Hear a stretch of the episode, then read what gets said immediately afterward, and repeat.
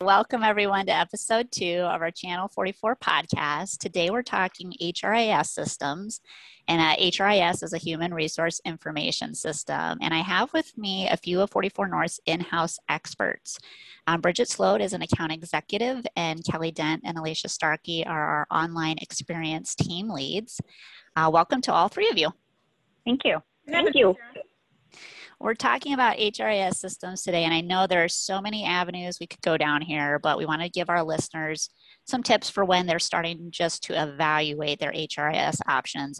I'm going to actually start with Bridget. So, for tip one, I want to start with you because actually, this is a good tip for any business decision. It seems simple, but you never want to skip it or try doing it in the middle of an evaluation. So, mm-hmm. tip one is identify and prioritize your needs. So tell us a little bit about that. Yep. So when we are uh, working with clients who are looking for um, a, a, new HRIS system or implementing an HRIS system, um, just identifying uh, what exactly the company is looking for, and then bringing in each of the different team members that would be having being hands-on in the system um, to what needs they are looking for um, this system to help with their daily roles. Um, for example, your finance or your payroll department is really pushing for a new payroll system, but your HR team might be thinking more along the lines of a Ben admin system or performance um, evaluation system. So having those that are really going to be into the system daily sitting in on implementation calls or the vetting process is really going to help uh, your company identify what is most important when making a decision. Depending on what your company needs, drives really what's going to be most important. So, putting together a committee, different areas of the organization, and then maybe pulling in a few people that you might not think are going to be directly affected, but might have some insight because of other systems that they use uh, would be beneficial as well. You can also ask your benefits broker for their input. I know we see uh, our clients working with different HRIS systems every day. So we've seen some some that perform really well in certain areas and then some that don't perform as well. So we can help with that evaluation and sit through those demos and help help ask some of the questions that we see are beneficial uh, for your HR and your payroll teams. Um, and then just creating a scorecard during the vetting process of each of the vendors that you're looking at and the pros and cons of each system so that when you're making a final decision or you're doing some follow up, you can ask, you know, I see system A does this, and I didn't see this during system B's demonstration um, go back to system B and ask if that's something that they do as well. And that's great, Bridget. I love the idea of number one, bringing in other people within the team, right? One person isn't going to know everything. And then I really like the idea of the scorecard because it helps to keep the process objective. So, especially when you get into the demos and there's these shiny things, right? Everyone's going to say, Ooh, look at this cool thing that I'm doing, that this one does or that one does. Having that scorecard helps to bring it all back together. But it also leads to our next tip. And Kelly, I want your input here is, you know, you have this scorecard or a checklist list, but you have to be aware of just checking the boxes too, right? So you don't want to go through and you may have all these different items. You, you can tend to have this like, okay, yes, it does this, no, it does that. But are you really asking the right questions? So tell us a little bit about what kind of questions we should be asking. So you uh, really want to make sure that you're speaking the same language as the vendor that you're working with as you're vetting out these systems. Uh, you may have expectations in your mind and you're asking questions to get to those expectations. Are those things possible in the system?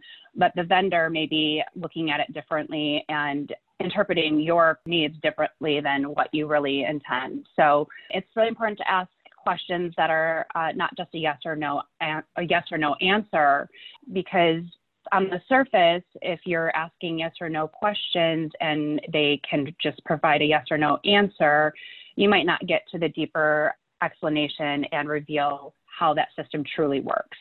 So instead of asking can your system handle multiple payroll schedules um, ask instead, how does the system handle multiple payroll schedules? Can you show me what it looks like when you're setting that up and how that is displayed to the user? So you get a little further in and get more information about how the system actually performs that process. It's really important to have them show you how, or at least explain how that system can handle that process versus just saying, yes, we can. Because sometimes, yes, we can is not really a true statement.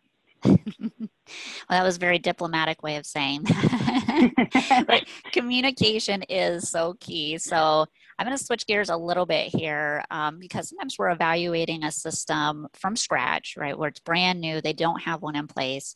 But then sometimes we're helping evaluate a system um, to replace an existing one. So, Alicia, if someone has an existing system, tip number three is don't always assume that an issue is a limitation of the system. So, give us some an example of that. Sure, Sarah. So we have we've heard from some of our employers complaints that a system is not working or they're frustrated. Maybe the system has some limitations. We know that the system is capable to do what they need it to do, but maybe it's just programmed incorrectly. So there's a lot of intricate pieces that go into all of that. Say, for instance, maybe they have some bundled benefits. Um, different classes might have different wait periods different class changes, things like that. And not all partners or service implementation teams are created equal. You always want to know what does the service look like after the implementation. Some of the examples of, of what we excel at here are teamwork, communication, kind of thinking outside of the box to make sure that we're meeting and exceeding the customer's expectations. Some of the things that we provide, we've already talked about a little bit, um, a demo to show what the system looks like. We do an implementation call, as Bridget said. We want to bring in all those key players to make sure that we're getting all of the information that's going to go into the build so that we can individualize the system to meet the customer's needs. We follow up with some HR training once the implementation has been completed. And then we always provide ongoing support with specific people that you could reach out to, um, an individual human that can actually help you work through a process or any kind of an issue to try to make sure that we are indeed meeting your needs. If you're thinking of uh, replacing your existing system, you might want to interview another provider of that system to make sure that you're going, that you're not going through a system change. Maybe you just need a tweak in the programming something in the system is just not set the way that you need it set. So you always want to interview another provider if at all possible, just to make sure that you're not making a great big change when indeed all you need is a simple programming change to meet your needs. And that's that's a great piece because they when you're evaluating these systems there's so much work that goes into the evaluation process, right? If we can avoid that, I'm sure most people would like to avoid having to go through that process if possible, if it's something where you can go, you know, we just need to make a, a slight change here or there. And so that's knowing our system, right? Knowing what the capabilities are. So going through with the three tips we've already done, one thing to be aware of, and tip number four is one size fits all might actually mean mm. one size fits none. So you get, you know, you definitely can get sold on, look, this system does everything.